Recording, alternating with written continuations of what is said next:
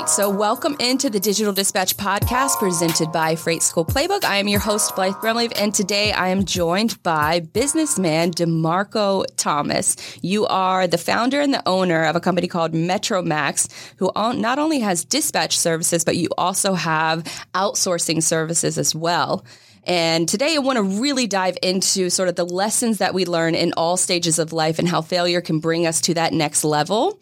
And I lead with this because by all accounts, you're an accomplished businessman of several entities with no plans to stop. But before we dive into those successes, let's talk about a little bit about where you've been.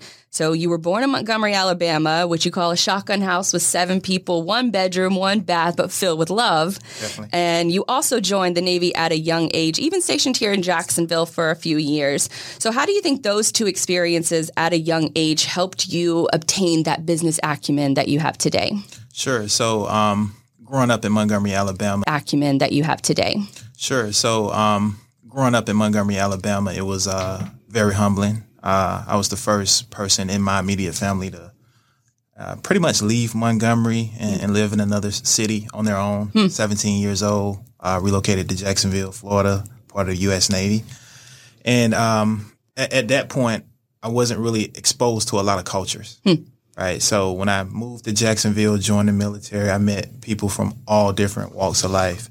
And within my first six months in the military, I actually did a deployment uh, to the Mediterranean, where we visited about 10 different countries from Malta, Spain, and Tarragona, uh, to Barcelona, hmm. to Tarragona, Spain, to uh, Dubai, right? Right when they were, you know, building up Dubai to what it is right now.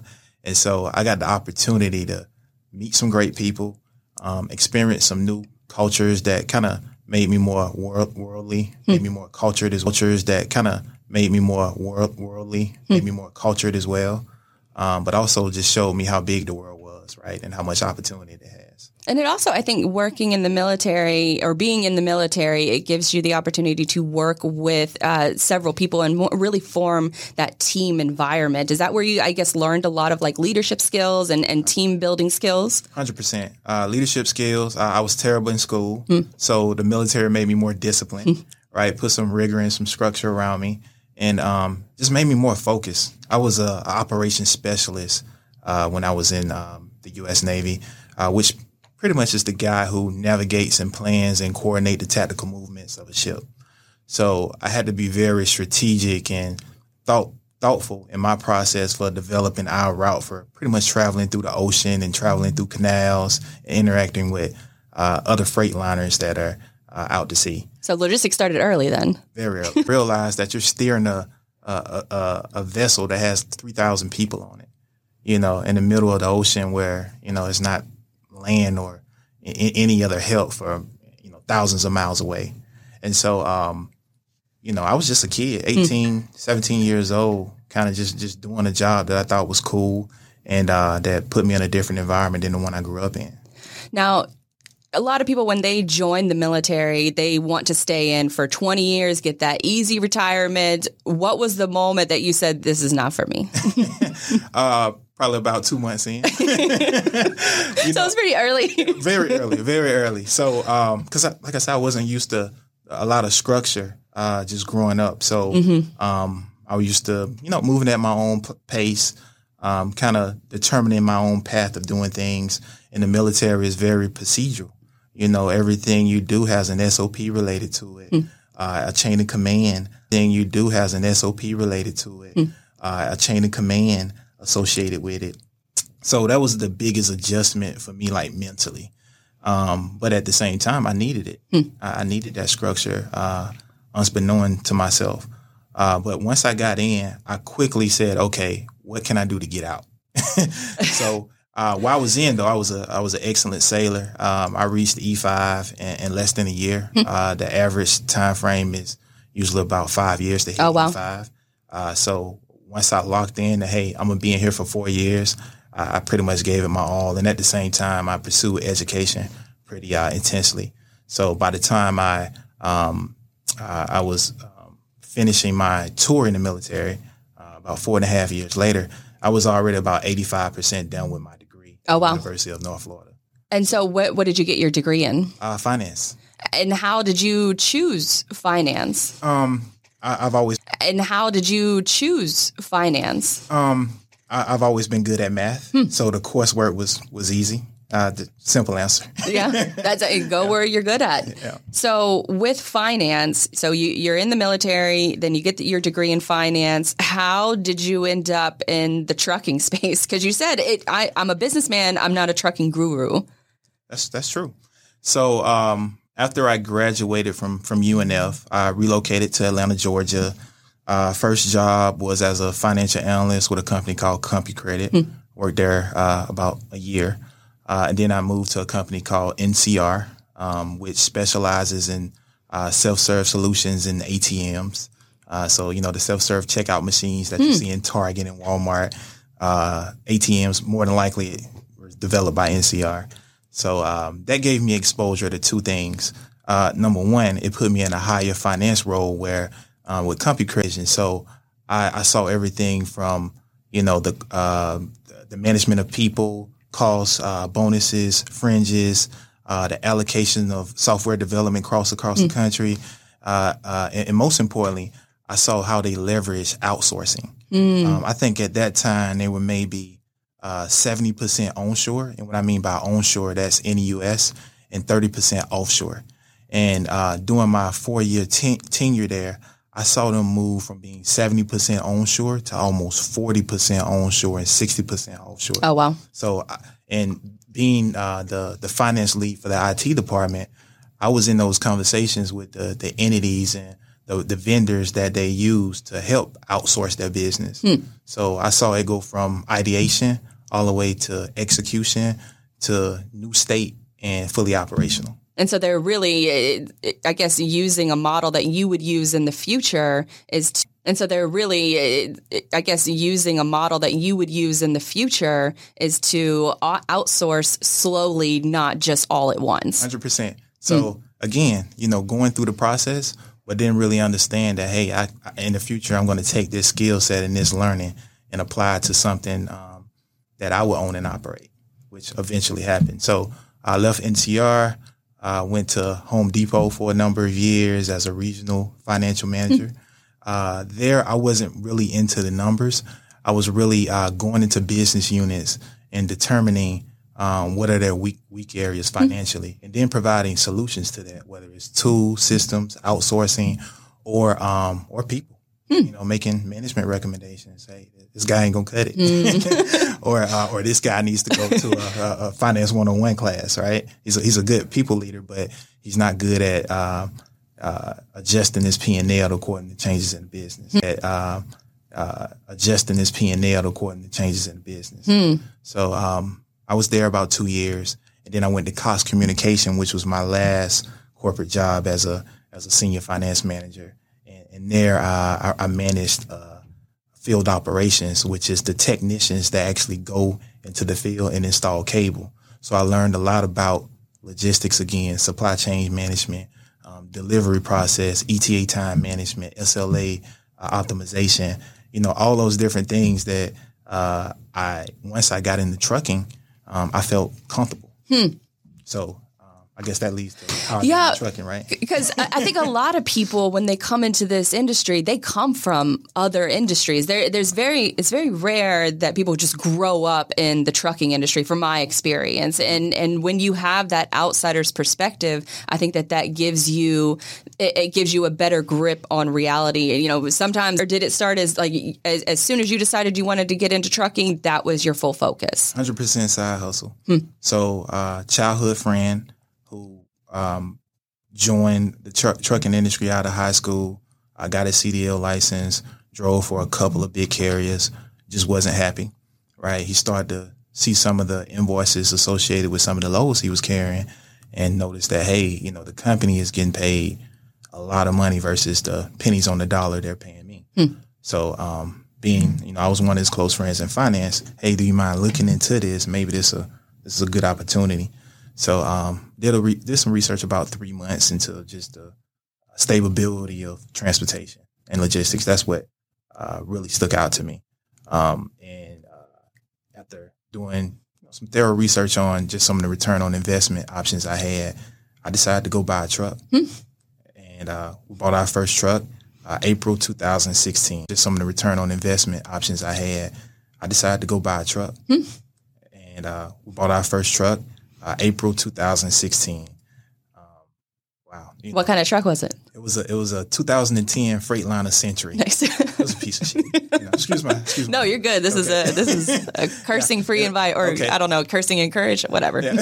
whatever the no, mood dictates. It, it, was, it was trash. It, it was it was the worst investment you could make. Um, and, and, we bought it from a well-known big carrier mm. who pretty much, you know, runs trucks in the ground and sell them. I didn't know that, right? I just thought it was a, you know, finance guy. Look at that. Sure. He's on this. This is way below the market. Let's take this one.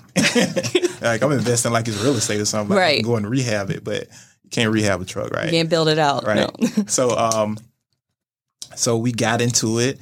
Uh, three months. We, um, we we had a budget of spending about 30 and three months in we were at 60 negative hmm.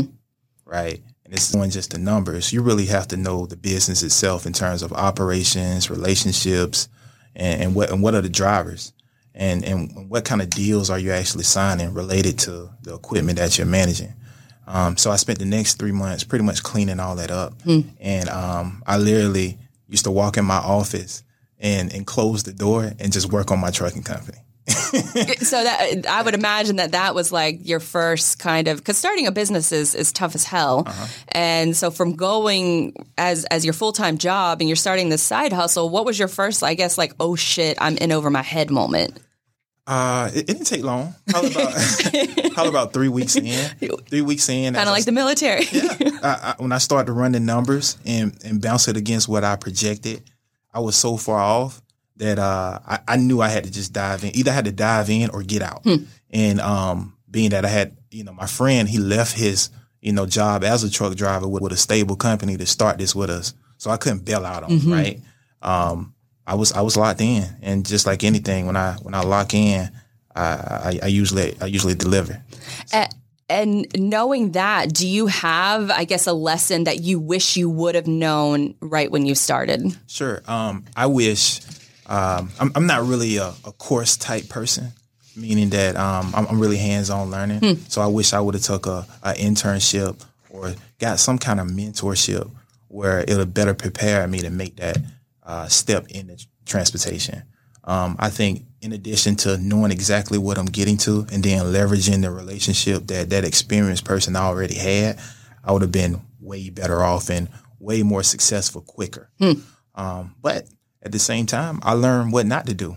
And sure. I, and you know, there's no better way to remember what not to do than to lose money. Right.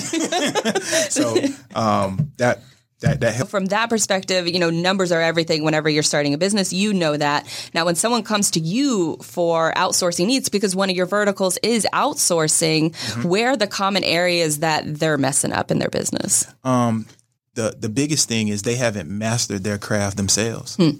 right? So they would come to you wanting to leverage your back office team offshore, but they don't have the SOPs in place or how they want the outsourcing component to plug into their business. They're looking for the outsourcer to provide strategy, mm. where really the outsource division is for execution. You know, you as the owner or as the company provide the strategy and they execute according to that strategy. So that's the that's the biggest disconnect I see to people who want to get into leveraging outsourcing.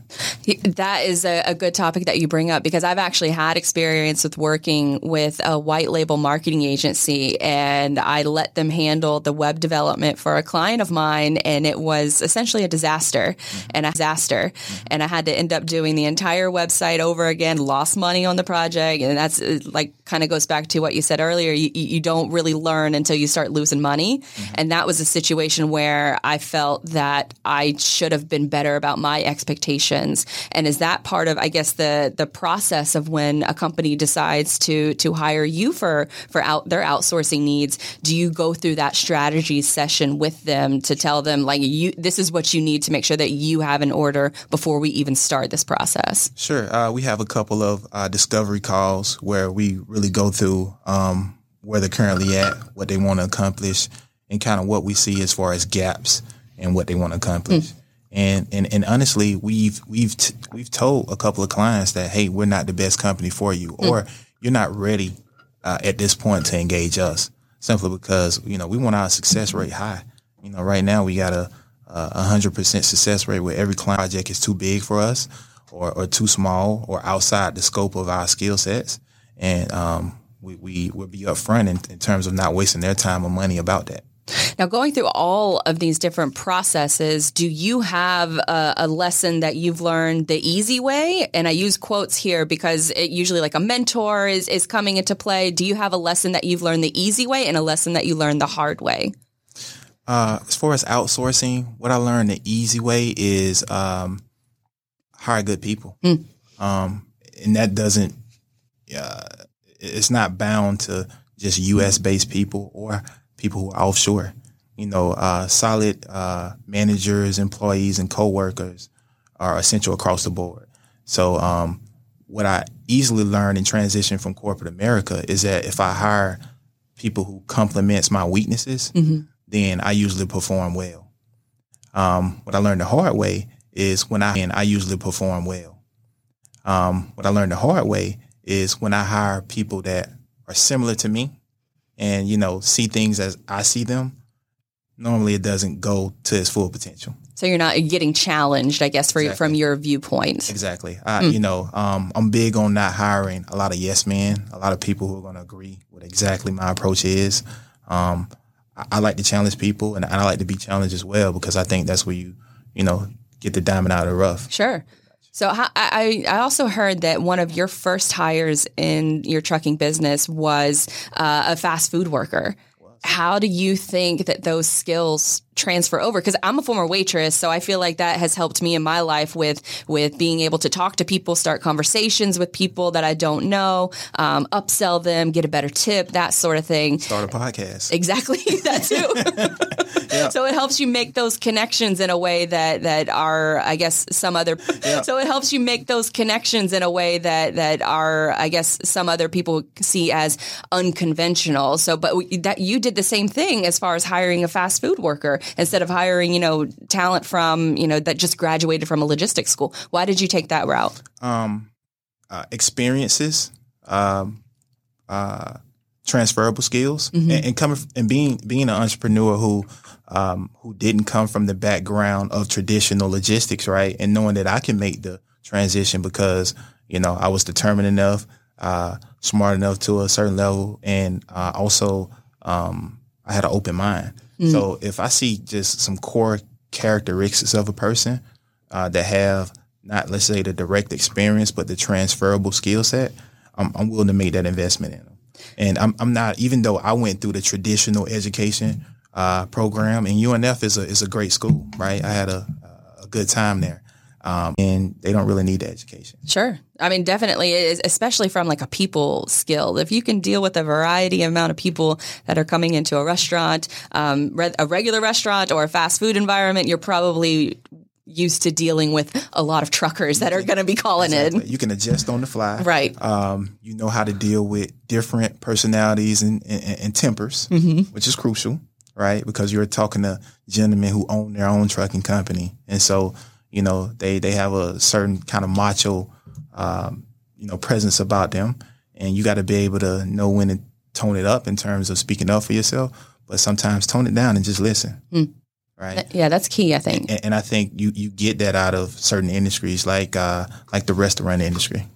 Yeah, because it's definitely it's a it's a lot of stress. Yeah, and if something goes wrong, they're going to let you hear about it, which I know a lot of drivers will do the same. Right. Now we're we're going to get into our next sort of seg- section and talking about we're going to get into our next sort of seg- section and talking about collaboration over competition, which you are a big fan of, and you said in an interview that I don't know everything, I look to learn, and there's power in numbers. Now you obviously have already touched on the power of outsourcing at a fundamental level, but what was the first light bulb moment that you said, I can provide this service for other companies?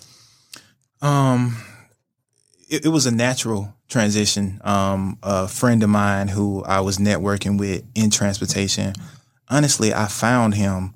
Um, I found him at a truck stop. He had a couple of units. I was there looking for a driver. Mm. He was there serving his units, and um, I, I, just introduced myself. Like I got no problem, you know, connecting with people and reaching out especially if they got some value that I'm interested in. And uh, he was actually uh, changing the turbo uh, at that stop, and you know, I was like, wow, he's changing the turbo here, like his trucks everywhere. like, you know, you know, I was like, wow, he's changing the turbo here, like his trucks everywhere. like, you know, whatever. So, uh, I, you know, walked up to him, introduced myself, and um, and getting to know him, um, I learned that you know he had ten units, and he was all managing it himself, and uh, he had like different tick, uh, tricks and tactics he used to you know, coach his drivers, repair his trip uh, equipment, and get certain lanes uh, of freight. And um, that that kind of that kind of sent me down a path of, um, okay, if I can meet ten other guys like him, mm. then I'm gonna end up being him, right? And, and so meeting him, he exposed me to another guy right? And another, and that guy exposed me to another guy. And I'm very good at building and maintaining relationships. Uh, I know I kind of figure out what value people are looking for, you know, and, and, and friends and people they associate with. And so if I can cater to that, I cater to that. And then I will hope that same value. If I can cater to that, I cater to that.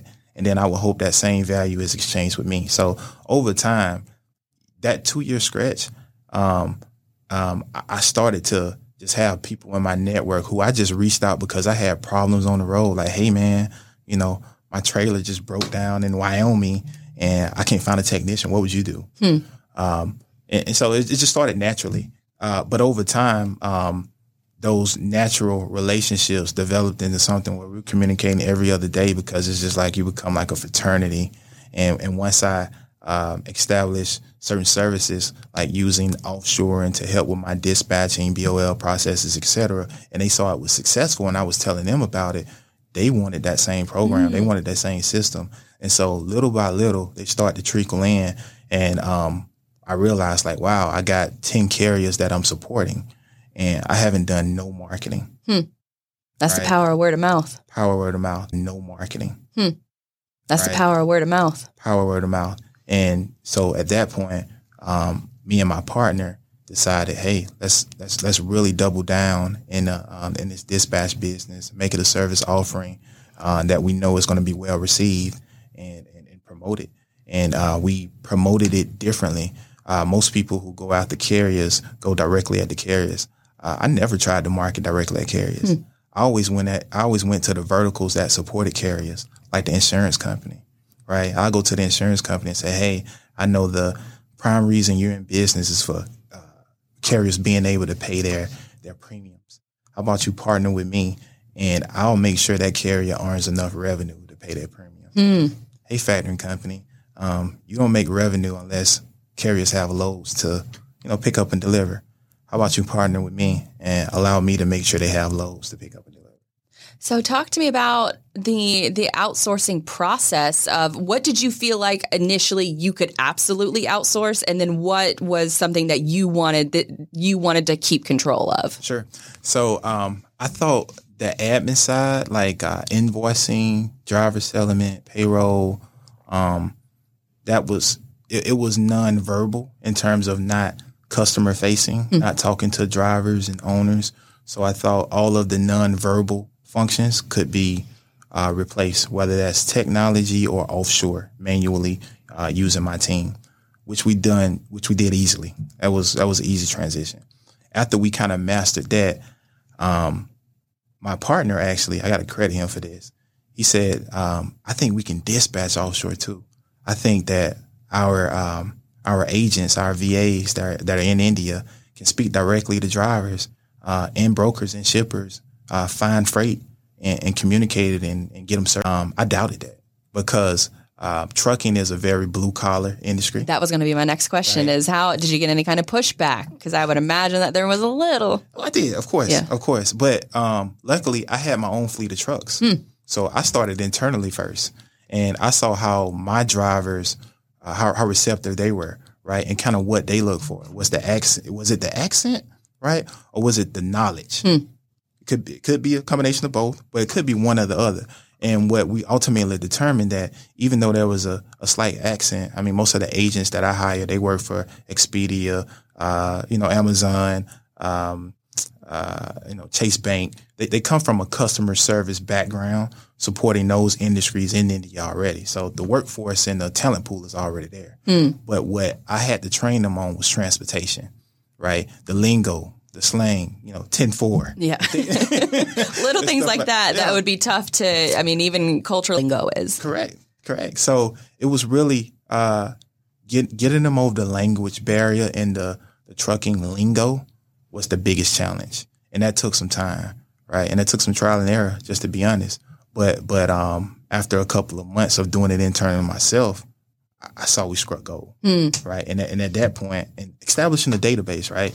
You know, I, we, we got a database of commonly used words, terms, um, you know, training uh, that we take a dispatcher through before we actually put them in production. And so, so why why India and not you know a, a lot of you know other offshore near shore near shore companies? Um, they're going to like South America, Colombia, Brazil. Um, why India and not you know a, a, a near shore company? Uh, two reasons. Number one is um, my partner in Metro Max is Indian. He's, he's from India, born and raised. Uh, so that relationship and connection was, hmm. easy in, in, terms of starting a business there, starting a business there, uh, getting reliable people and, um, and, and driving it. Um, the second thing is, uh, I mean, there, there, there's been outsourced operations out of India for decades, right? So there's a well developed talent pool. Uh, everything from the, the education system pushing them to making, you know, English a common language because, you know, a lot of American companies actually employ here. Uh, it was a wide talent pool. And, and so with that big of a talent pool and, and skill set as well and success in outsourcing for decades, I couldn't see myself going against that. Mm. You know, there, there are other nearshore country, uh, countries and companies that are starting to rise in the space. Um, but, but I think the infrastructure in India is just better. You know, infrastructure in terms of internet, right, which is crucial.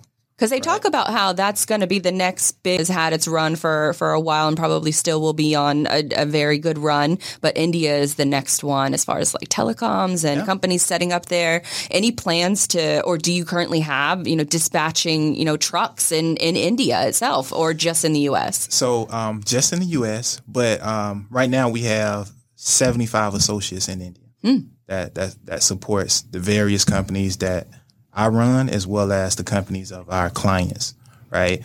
Um, and we recently just hired a software development team because that's kind of the phase I want to get into. I want to get into freight tech. Mm-hmm. That's a hot, hot niche. It is. and um, being someone who's worked operationally within logistics, I see a lot of opportunities for technology to come in and make things more efficient and optimized.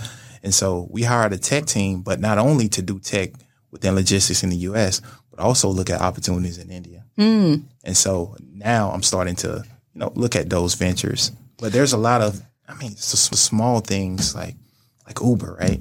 You know, there's no Uber in India, hmm. but there is in, uh, I mean, there is a, a form of Uber that's there uh, but it's, it's not it's not as developed or as advanced. So it's it's a lot of opportunities there.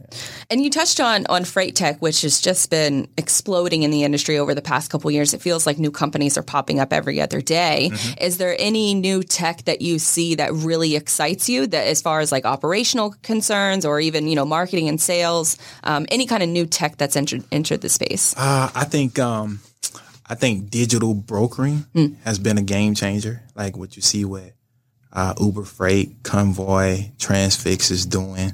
Um, that actually uh, impacts my dispatching business, right? Hmm. Um, because they go directly to the carrier, which removes a dispatcher, removes a broker, um, and it can go straight from ship to the carrier if they want to, digitally. Um, so I, I, think that's a that's a very uh, disruptive industry that a lot of people get into. Uh, TMSs with, with a lot of the changes in federal laws and regulations and you know logistics just becoming more complicated. I think TMSs are, are very hot right now. Um, so it's, it's really like looking at those platforms. E- either you make something that's completely different from them, or you just see a gap that they have and, and capitalize on that. Which is a few, which is with a lot of TMSs. They they seem like they want to be a jack of all trades and a master of none. Yeah. And so th- that's my experience with with a lot of, I guess, the older school TMS systems is it, it's it's frustrating to say the least, Mm-hmm. especially when they start getting into like the marketing world. And I'm like, well, they're doing that wrong, they're doing this wrong, and so you kind of you kind of start like picking it apart. Um, but your your business requires a lot of people management, both offshore and here in the states. Now, 2020 being sort of as crazy as it's been, tackled the remote work life, um, the mental health aspect, um, the, uh, throughout. You know, just all of 2020, it's been a huge mental health challenge. How how have you guys tackled that? Um, well, my team in India, I mean, we've always worked virtually. So it was no adjustment in terms of uh, repositioning my team in different places uh, from not working into the, well, the only change was even though we were virtual from the US to India, uh, the biggest change was the fact that we couldn't even be in the same Indian facility anymore, right? Just like here, right? Uh, most businesses and offices shut down. Sure. So people were working from home. So I just had to make sure everyone had the the right connectivity, right, to to pretty much operate on their laptop or uh, that that was the biggest adjustment I think. Making sure people have the right uh, data usage and, and pipes within their private residencies in order to support your business. And, and, and making sure they have the right computers as well. I mean, we had some laptops we didn't have a lot of video chatting, right? Right. And, and and and that became our norm now is to you know use Microsoft Teams or or Zoom to conduct meetings with clients and uh, each other as, as in terms of internal development. So I, I would think the biggest change for us was really just embracing technology, um, not just um, through standard operations, but through just normal interactions as well. And from a mental health standpoint, we just we started doing virtual happy hours, man. You know, we we we will meet every Friday. Uh, everybody, you know, somebody would give a recommendation for drinks for the for this Friday, and everyone would try to secure those drinks, and we would have drinks and and just talk about everything that didn't involve the company. talk about that's key. Uh, talk about uh, COVID nineteen. You know, whatever was going on in the news, but we made it a point not to talk about trucking and logistics. And so for us, that was a like a forced mental break every week, and uh, it allows us to recharge. Uh, it allows us to recharge, but most importantly, get to know each other. Uh, I mean, with so many team members that I have, it's hard to, you know, meet number one, meet every one of them, uh, but number two, have the time to really uh, dedicate to knowing them personally. And with uh, coronavirus, I mean, uh, when it first um, launched and we first had the the announcements in terms of shutdowns, I think March and April, we pretty much can't really go anywhere. So I had all the time in the world just to sit back and call people and, and get to know them. So it was kind of blessing and a curse. But with, with me, with me knowing them, um, I knew how to better utilize and position them too. Right. So over the last couple of months, it's certain people that were doing some roles that either I transitioned them to other roles because I catered to their strengths, or I knew they desired it and they were capable, and I, you know, put them in position to succeed in that area. From a mental health perspective, how did, how did you guys, I guess, tack how did you guys, I guess, tackle that culturally with the employees over in India? Is there any differences, or is it really just connecting with people? It's just connecting with people. Um, you know, mentally, people just felt alone, right? And so, uh, for us, we just made sure the lines of communication was open. Like uh, we, we run a twenty four seven operation, even though we can't, I can't be available twenty four seven. Sure. We made time to be available as needed, and and we did we did checks. And like I said, since you had more time in the day because you're sitting idle in one place, it allowed us to check on each other more often. So I think um, checking on each other allowed us to to pretty much get through it. Yeah, definitely. It's it's important to have those. Eh, You don't realize until something like COVID hits how important those little like water cooler conversations are. Really. It's it's the and those interactions that you have on a daily basis without even meaning to. So being purposeful with your interactions, I, I probably went a long way with a lot of your employees. Of course. Now switching gears a little bit to the last mile, which is uh, is it a new venture for you guys? Amazon delivery service partner deal. Um, so years ago, Amazon launched the Sprinter vans, the branded Sprinter vans, which you probably see on every corner now, Yep. driving around the city. Um, and just recently, they launched the branded box trucks, which are the 16 foot and 24. I just saw those for the first time the other day. Yeah, Yeah. Uh, they're less than probably a year launched, Uh, Jacksonville was one of the first. It was running at 10 p.m. at night. I was like, "Woof, they are working hard." yeah. So um, I, I lunched with them, and uh, it just opened my eyes because I'm I'm from the over the road trucking, um, as far as fleet ownership and dispatch management and back office support, and so this was my first time getting into a business where uh, the driver didn't require CDL. Mm. Um, they were home every night. Um, they touched packages. You know, most of the the uh, freight that I support is, is non-touch, so they actually you know touching packages. Um, so we started there with them in August with about five units. We're about at 20. You know, most of the, the uh, freight that I support is, is non-touch. So they actually, you know, touching packages. Um, so we started there with them in August with about five units. We're about at 27 units now. Um, and honestly, I kind of fell in love with that model hmm. uh, because if you look at the trucking industry, the biggest challenge with over the road trucking, in my in my opinion, is driver recruitment and driver retention. Yes. Right. CDL drivers. It's like ninety thousand dollars in order to onboard a driver, and then if you lose them within six months, you just like lighting money on fire. It's, it's expensive, and um, not even the big carriers have been able to solve it. They have pretty much the same attrition rate. Hmm. Uh, and so I, I, said, okay, I love transportation, but I would love to get in an environment where I have a better control and retention on the people who are behind the wheel and last mile has afforded that afforded that to me uh, because the biggest thing I, I, know about being over the road is um, quality life just like any other profession. And so now I have the opportunity that if you're over the road with me, you get tired and you want to you know spend more time at home, you can you know get into box trucks and you know deliver and be home every day. So being able to have that additional option helps the rest of your business function even better. Hundred percent. It, it provides some flexibility.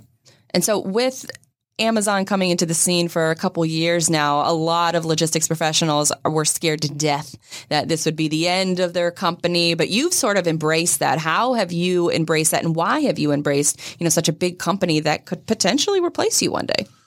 Um, I mean, the only thing constant is change, mm-hmm. right? So, um, if if I'm a if they're winning, why wouldn't I go and win with them? Mm. True. you know, Super team. yeah. Why, why, why would I go against a winning formula that they've shown for the last couple of years?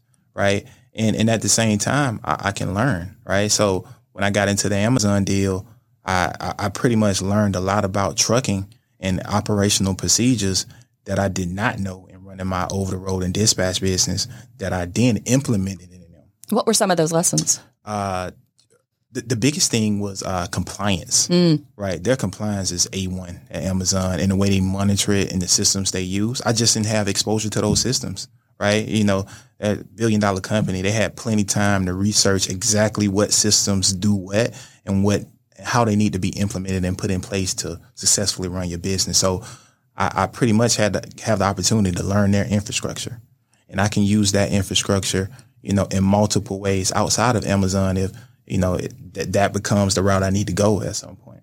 Now, outside of Amazon, last mile is probably the last, I would say last mile and reverse logistics is probably the trickiest part of the industry right now. Where do you think that most companies outside of Amazon are falling short? Um, I think, well, I think most companies are embracing it. I mean, if you see Walmart, they embrace it. I recently um, signed a partnership last 30 days. That's why I'm in Jacksonville nice. right now. got a two for one. I got the pleasure of meeting you. That's right. You but, came down here just for this interview.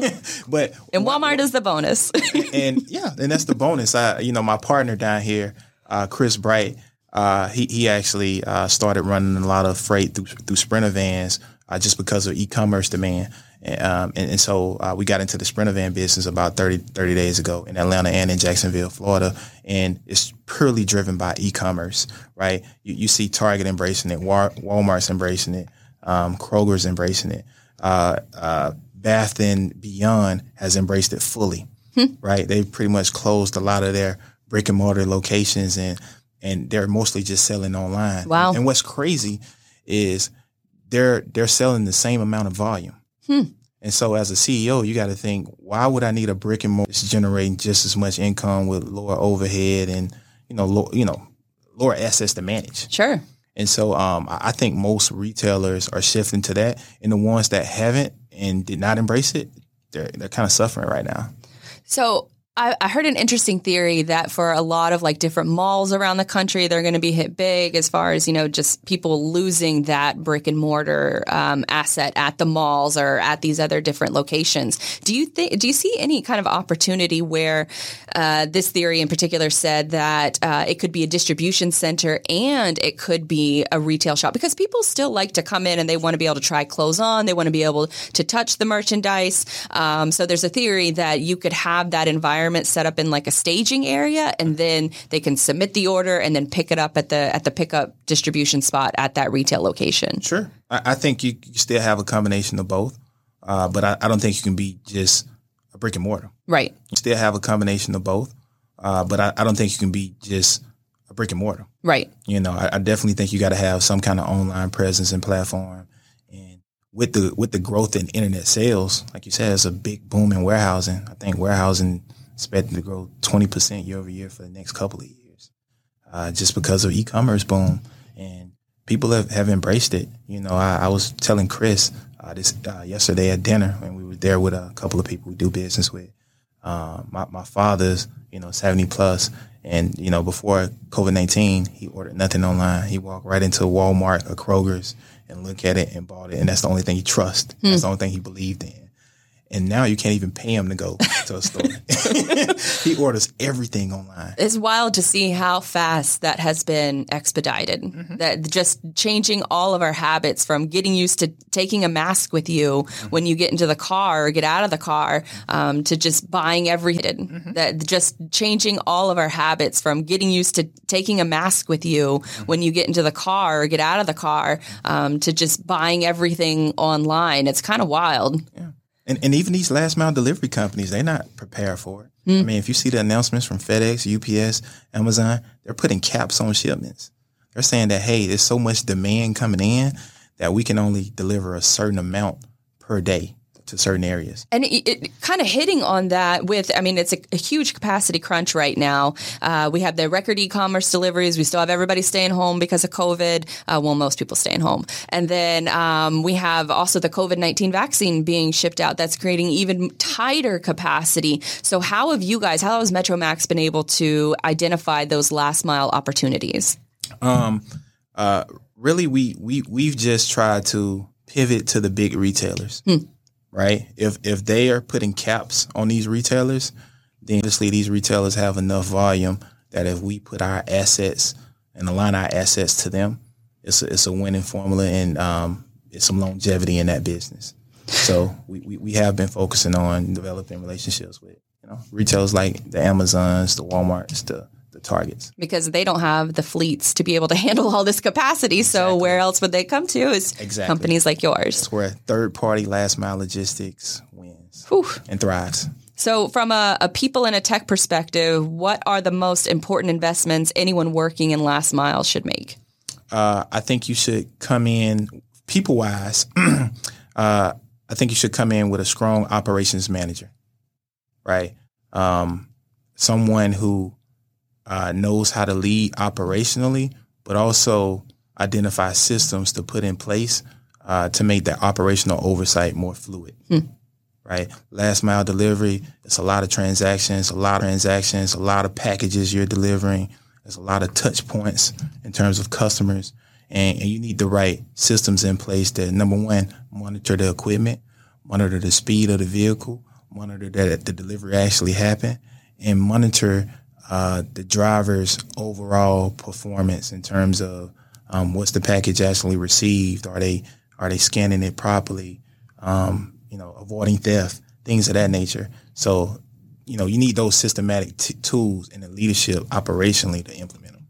And so, from I guess a, a tech perspective as well, is there anything that uh, companies can do better is there anything that I guess from a tech perspective that is missing that you would like to see, or is that is absolutely crucial in order to run those operations? I know two things, but since I, I, I you know, hired a tech team, I can't tell you. Sure, that's in the um, works. yeah, but um, I, I will say this: I would say technology wise is uh, very focused on uh, over the road trucking is mature. It's something that's been going on for decades. So IT wise, you know, a lot of companies tend to focus on that but last mile delivery is new, right? And it's growing. and they have just as many opportunities and challenges, if not more, Hmm. than over the road.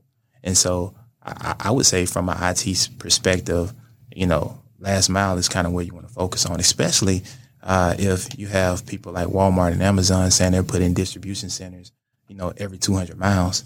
Then what does that do to over-road trucking? Just Minimizes it. right. So, and autonomous driving, right? You know, if you get a uh, self-driving vehicle that can do a straight shot from Jacksonville down I-10 to San Francisco, staying in one lane, going one speed, it's possible. How far off do you think self-driving trucks are? Um, I, I think maybe in the next decade, uh, uh, but I definitely send them seeing see them running from long interstate patterns like down I-10 or down I-20 or up 95, and then getting to a point where they're exiting, and then another carrier grabs the the trailer at that point and delivers it last mile to the facility. What about drones? Do you think drones have a, a, a place in last mile delivery? I think they do. Makes sense. Yeah. Yeah, I mean, you uh, you, you have a couple people that are that are testing, um, you know, uh, rover robots, right, in order to deliver packages. I've seen that. I've seen like motorized like bicycles too, where the the driver is on a bicycle and he's pedaling that around. I'm like, Yeah. what a workout. But again, that's demand, right? Demand drives innovation. So it's so much demand now that you know people are looking outside of uh, just a normal workforce into technology just to get things done. and I think it matters too as far as like the the landscape of the city, like the metro areas. As far as like the the landscape of the city, like the metro areas, like you were saying, if you, you can't get these big ass trucks in there, you got to be able to find other different solutions. I just think it's gonna be crazy if we look up in the sky and just see a bunch of drones flying everywhere, Yeah. dropping packages off. Right. People are just gonna start. You're just gonna have guns shooting in the air, taking down the drones. That's gonna be the new porch pirates. All right, now switching gears a little bit again into sort of the, your personal inspiration. But before we get into, I guess, a little bit of the inspiration, um, your Instagram handle is Ask DeMarco. So we got to know what's the the uh, I guess the most important piece of advice that you find yourself repeating at an annoying rate that people just haven't listened to. Should I get into trucking? and it's so broad, right? Right. Um, you know, I think that's a question of self first. Um, but uh, secondly, I think is, I think research answers that question. I think if you if you research uh, different and say, okay, what part of transportation would that best suit? Is it the relationship part, or maybe I should be a broker, right? I love talking to people. I'm good at negotiating deals, or uh, I'm very good at operational and leading people. So maybe I should be on the asset side. So I think you got to self assess first, and then based on your self assessment, determine which of those niches make sense for you. And then, uh, based off of your earlier advice, hire somebody that isn't the same as you. Correct. Correct. Hire somebody that balances you out. True.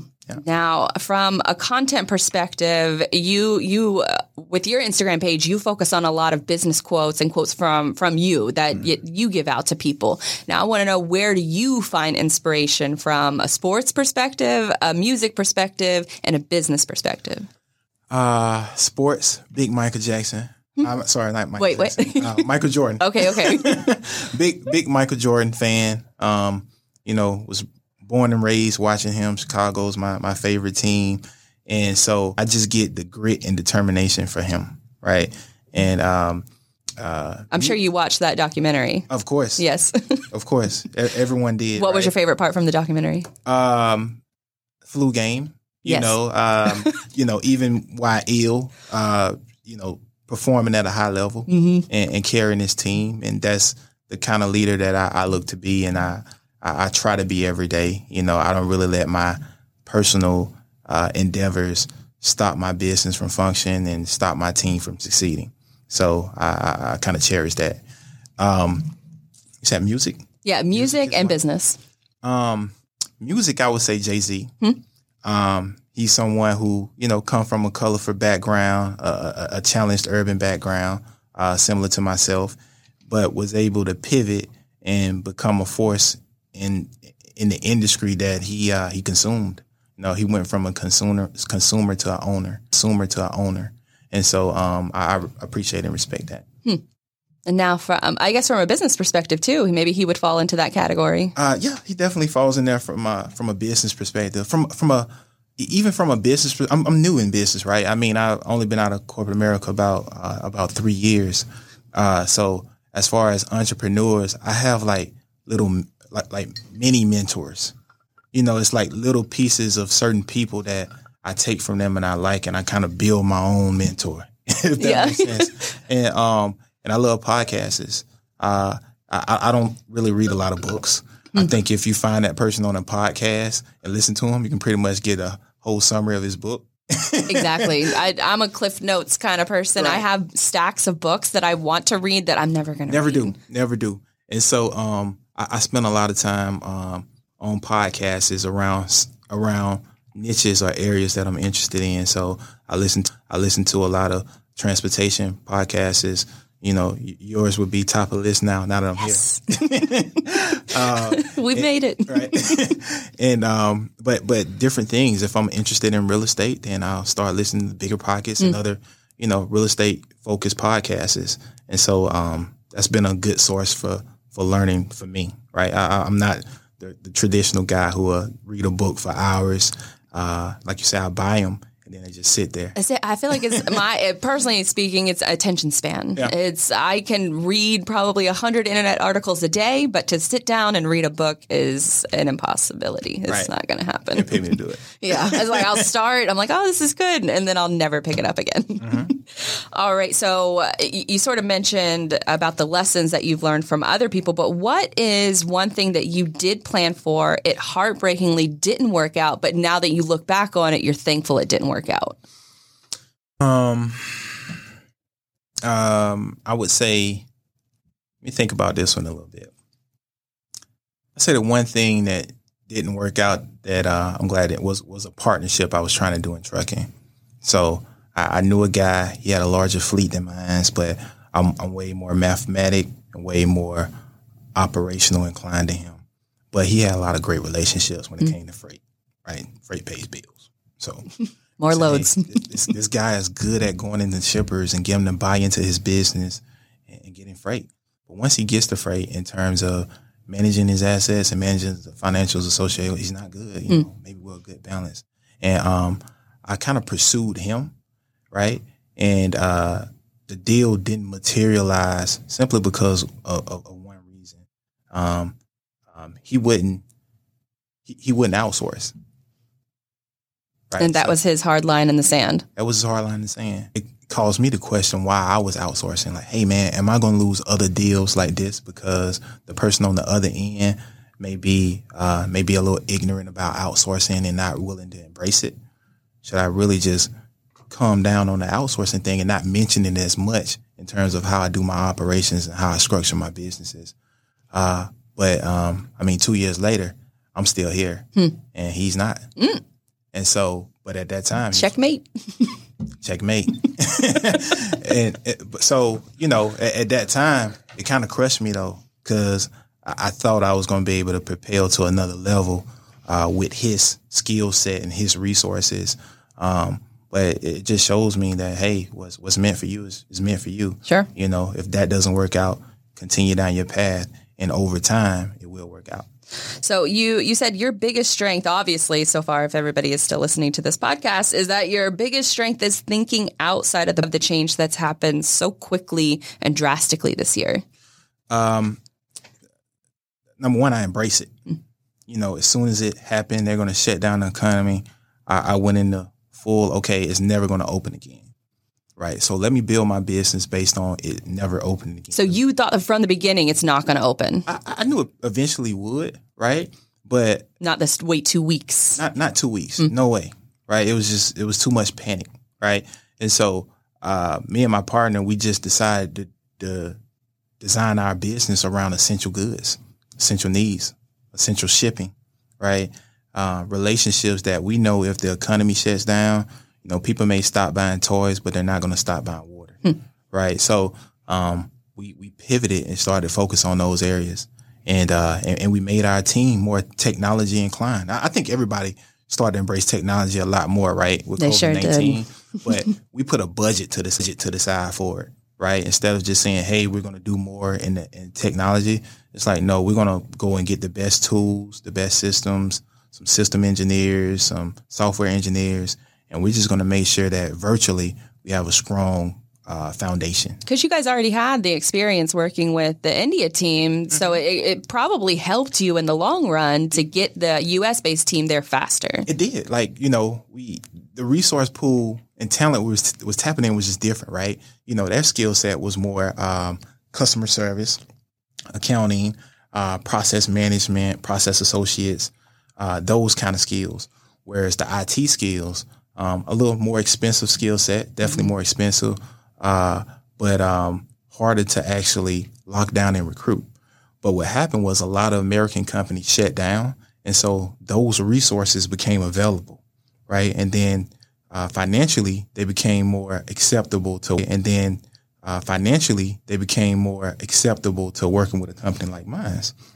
And so for us, it was a perfect opportunity for us to go in and snatch up talent, and that's what we did. Hmm. So it's like securing the talent as soon as like a maybe like a team folds and you know yeah. you're one of the first ones in there. Let me I, I, let me get the best players. Right, and I think that's what most companies should do. And and some of them did do that. Right, when a company fold, they went in there and got the best players. When a company fold, they went in there and got their best assets. You know, the best trucks, mm-hmm. the best trailers. And if they made those investments then, right, right now they're doing extremely well, right, because them assets are being fully utilized because freight is just booming, right? So, and, and, truck prices are through the roof right now, and you can't even find a trailer to buy at a reasonable price. You know, but, there's, there's a backlog in trailers and truck orders right now. And so, how does that affect, I guess, the the ownership versus the leasing market? Because you're you're really stern on leasing trucks, not owning. Uh, I think leasing just provides you a lot of more flexibility. So, uh, doing when COVID first hit, even the leasing companies took a big hit, right? And so you had companies like Penske and Ryder who had requirements like you had to be in business two years, mm-hmm. you had to have a ten thousand dollar deposit, waiving them. It was waiving all those requirements and just giving you trucks and trailers because it's better to take the risk and give it to you. Um, if you don't meet those certain criterias, then it's just sitting on the lot for months. True. So now, um, I think you know, if you're getting in the game now and you don't have those same relationships, it's, it's kind of tough to get equipment right now. You're paying a premium for it. Um, I think the guys who kind of stayed with some of those vendors during the bad times, they're, they're top of the list. Hmm. And so, you know, you, you, may make a call to Penske or Ryder, and they don't have any equipment. Well, I may make a call and they go find the equipment, whether it's in Atlanta or in a surrounding city or state. That's wild. It's, it's, a good it's a good business to be in, but it, like you said, you have to be able to embrace that change. And and speaking of embracing the change, we've seen a lot of it. 2020 is a year that a lot of people want to run from. A lot of businesses have failed. Insurance rates are crazy. It's tough for a lot of the little guys to stay afloat. So, what tactics have worked for you that others can use in 2021? Um, uh, you can control your costs, but you can't control your revenue. Mm. So uh, I'm I'm very big into controlling my costs. I spend a lot of time to make sure my my my infrastructure is cost effective and my dollars are going in the right place. Um, and then I, of course, try to maximize my my revenue and then my margins between determine the success of my my company. So uh, I, I, think going into 2021, number one, you got to take the the lessons from um, uh, you know COVID 19 into play. Uh, but you also just got to look at ways to embrace technology. I think if you're a company and you don't have a embrace technology, I think if you're a company and you don't have a technology budget, you're setting yourself up to fail. Mm-hmm. Absolutely. I, and I didn't have one until COVID nineteen. and you had to make one, and you made one. one. and now I we living by one. so yeah. All right. Well, before we go, do you have anything else that you're working on, or anything else? A piece of advice, maybe a little nugget of advice that you want to leave with people? Yeah. Um, as far as working on, um, we uh, I've kind of honed my chops in the the asset based side and the services based side of transportation, and now we're really doubling down going into 2021 into uh, software development and uh, business process outsourcing for other businesses in transportation. So really focus on um, building a sales team to pretty much um, uh, bring those services to market. Hmm. Uh, uh, as far as nuggets, uh, I think logistics is where you want to be. I think logistics showed how powerful it was during COVID. I think logistics showed how powerful it was during COVID nineteen, where you know we supplied a lot of families with the supplies they need to still um, live comfortably within their home. You know, um, the hat should be off to the truck drivers and you know everybody back office who kind of supported that whole initiative. Uh, and most importantly, I think it showed that if you want to be in a stable business that can uh, move regardless of what's going on in, in the economy financially or what's going on in healthcare wise, logistics where we want to be. Absolutely. People always need stuff shipped. And truck drivers have proven their worth this year, even more so this year, going through everything with e-commerce and COVID vaccines and all that good stuff. Well, where can they find more of your work? Where can they find you and Metromax? Sure. So, um, Metromax. So we have three entities. we have Metromax Express, uh, which is my last mile company. We're on all platforms: Facebook, Instagram, LinkedIn. Same with Metromax Dispatch. Looking for some entertaining content? Go to Metromax Dispatch Instagram. um, I'm definitely uh, big on uh, LinkedIn. Um, so uh, definitely follow me or uh, or connect with me on LinkedIn, and uh, also I have a, a, small Instagram profile as well. So uh, we're, we're, on all social media platforms, and you know we, are here to network with people um, that can help us get to the next level, and also that we can provide assistance to as well from a, from a business and a services standpoint. Absolutely. Well, well, thank you so much for your time today. You you personally flew in for this interview only, nothing else. That's so it. we appreciate your time, and uh, we look forward to watching.